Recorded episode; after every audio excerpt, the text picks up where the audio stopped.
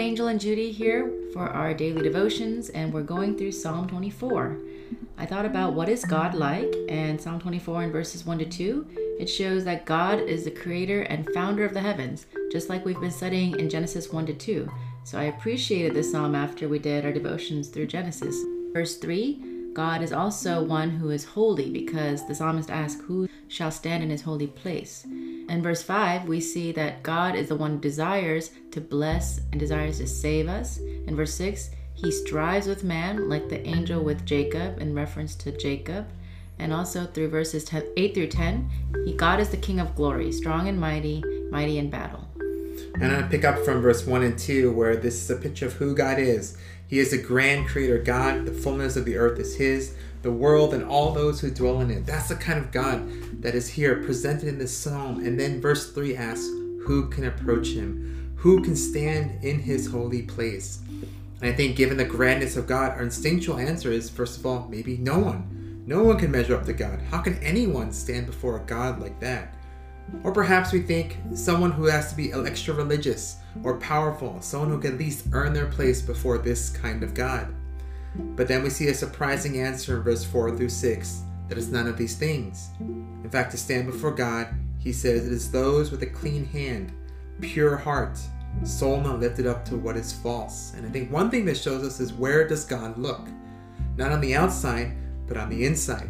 And 1 Samuel 16 7 says, For the Lord sees not as man sees. Man looks on the outward appearance, but the Lord looks on the heart. And what does it take to come before Him? It's someone who on the inside is examining himself before God. From verses 4 to 6, we ask we can ask ourselves what kind of person will receive blessing from the Lord. It says, He who has clean hands and a pure heart, who does not lift up his soul to what is false, and does not swear deceitfully, he will receive blessing from the Lord and righteousness from the God of his salvation. Such is the generation of those who seek him, who seek the face of the God of Jacob. From verse 4, he has clean hands and a pure heart. And thinking about Genesis 3 again, I just thought about the opposite. This is the opposite of what happened during the fall when Adam and Eve disobeyed and ate the forbidden fruit. Because one, they didn't have clean hands, but they took of the fruit. And two, they didn't have pure hearts. Eve mistrusted God and trusted the serpent instead and thought God was withholding something good from her. And three, they lifted up their souls to what was false, wanting to be like God when, ironically, they were already like God, the only beings made in God's image. But not being satisfied with that, they became proud, lifting up their souls and wanting to usurp the throne of God in their lives. And four, they swore deceitfully, the way Adam blamed Eve, the way Eve blamed the serpent. And yes, there is a hint of truth there, but how they refused to take full ownership over their disobedience to God. It's interesting how they never once say sorry, never apologize, even after God confronts them. This happens to us when our hearts become hardened by the deceitfulness of sin, when we want to justify ourselves and our evil deeds.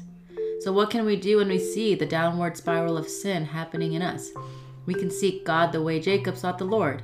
I will not let you go until you bless me. That's what Jacob said when he was wrestling with God and he was renamed by God as Israel, one who strove with God and men and have prevailed. And we are called to be like Jacob in this way to seek God's face, wrestle with God against our sins, to see our sins from God's perspective and not our own, and to have a personal relationship with God where we are surrendering to God his authority as king and not wanting to call the shots in our lives like Adam and Eve. And it says in verse 5 then that he will receive blessing from the Lord, righteousness from the God of his salvation. That's where our righteousness and blessing come from. It's from God. And the first step, though, is that we would wrestle with Him, come before Him as we are, and receive the righteousness and blessing that He wants to give to us. And then talking a little bit about verse 7 to 10, I find it really interesting as I was reading this that the perspective shifts. In the beginning, from 4 through 6, we see the worshiper coming to seek God. But now in verse 7 to 10, God was seeking to come in.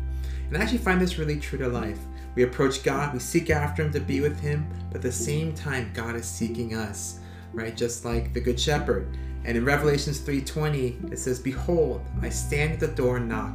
If anyone hears my voice and opens the door, I will come in to him and eat with him, and he with me. God comes to us, and there's a choice that we have to make. Will I allow him to come in? Or will I not? Verse 7 says, Lift up your heads, O gates, be lifted up, O ancient doors, that he may come in. You know, when we leave to ourselves, when we live life on our own, what kind of life do we actually live? Well, God says He's a God of glory, strength, and might, and He wants to come into our life to reign, to bring us to the good life. And so the question is when God comes to us, will we lift up our heads? Will we open up the doors to allow the King of glory to come in? Sometimes it can be scary. Sometimes it's fearful. We, we, we suspect that God does He want to take something away from me, but God says, No, I am the King of glory and I want to come in so your life can be made right. And so I think it's a challenge to all of us. In what way are we still blocking that door? How do we need to open up our heart and our life for Jesus to come in? So that's all we have for us today. Talk to you later. Bye bye.